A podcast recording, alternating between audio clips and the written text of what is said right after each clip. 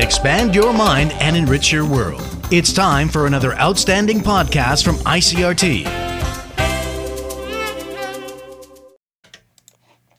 I'm Nancy Sun with today's episode of EZ News. The TAIEX opened down 109 points this morning from yesterday's close at 14,941 on turnover of 3.5 billion NT. The market staged a technical rebound on Tuesday, bouncing back above the 15,000 point mark as bargain hunters focused on shipping and financial stocks. The transportation sector closed up 1.36%, while the financial sector rose 0.96%. However, the bellwether electronics sector underperformed the broader market, largely following IC designer Nvidia's reporting of lower than expected earnings for the second quarter. The Food and Drug Administration says it plans to remove eucalyptus leaves and their extracts as a designated food raw material by 2024.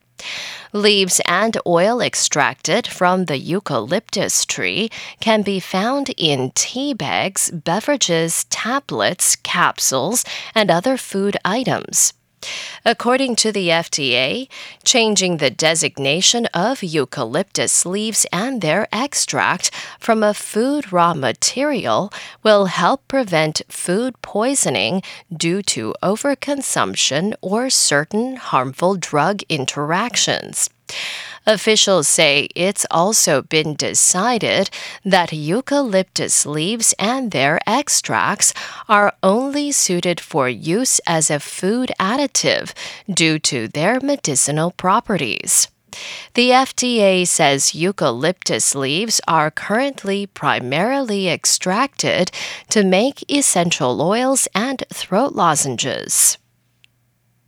In international news, powerful explosions have rocked a Russian airbase in Crimea, and authorities say at least one person was killed and several others were wounded. Russia's defense ministry says that munitions blew up at the Saki base and that the installations were not shelled. It said no warplanes were damaged. But Ukrainian social networks are abuzz with speculation that it was hit by Ukrainian fired long range missiles. Ukrainian authorities have not commented.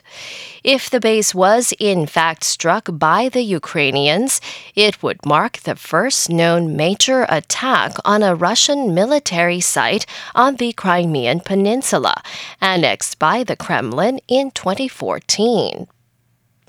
Meanwhile, flight bookings to Hong Kong are surging following the government's decision to relax its COVID 19 immigration quarantine rules. Richard Kimber reports from Hong Kong.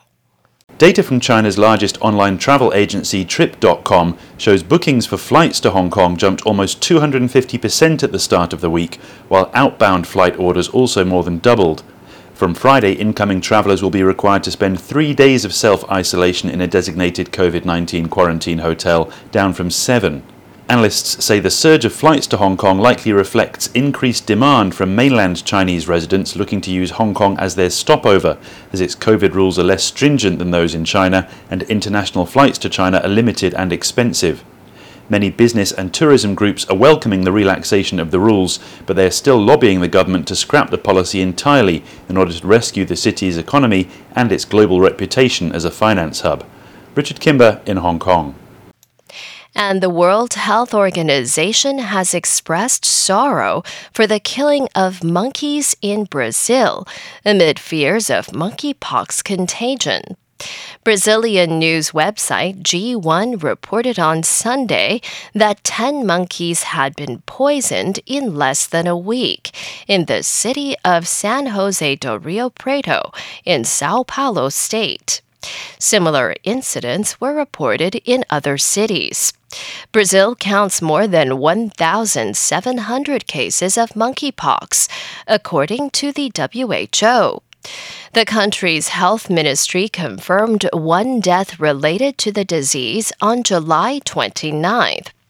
The WHO says contagion can take place from animals to humans, but the recent outbreak is related to human only contacts. And that was the ICRT news. Check in again tomorrow for our simplified version of the news, uploaded every day in the afternoon. Enjoy the rest of your day. I'm Nancy Sun. Hey there. I hope you've enjoyed today's episode. If you'd like to hear more from ICRT, you can check out our other podcasts. We've got Taiwan Talk, where we chat with a new guest every Monday, Taiwan This Week, a roundup of the news in Taiwan every Friday, and English in the News, for useful English expressions explained in Chinese. For some lighter news in both English and Chinese, check out News Bites and News for Kids. And if you enjoy them, tell a friend. Thanks for listening.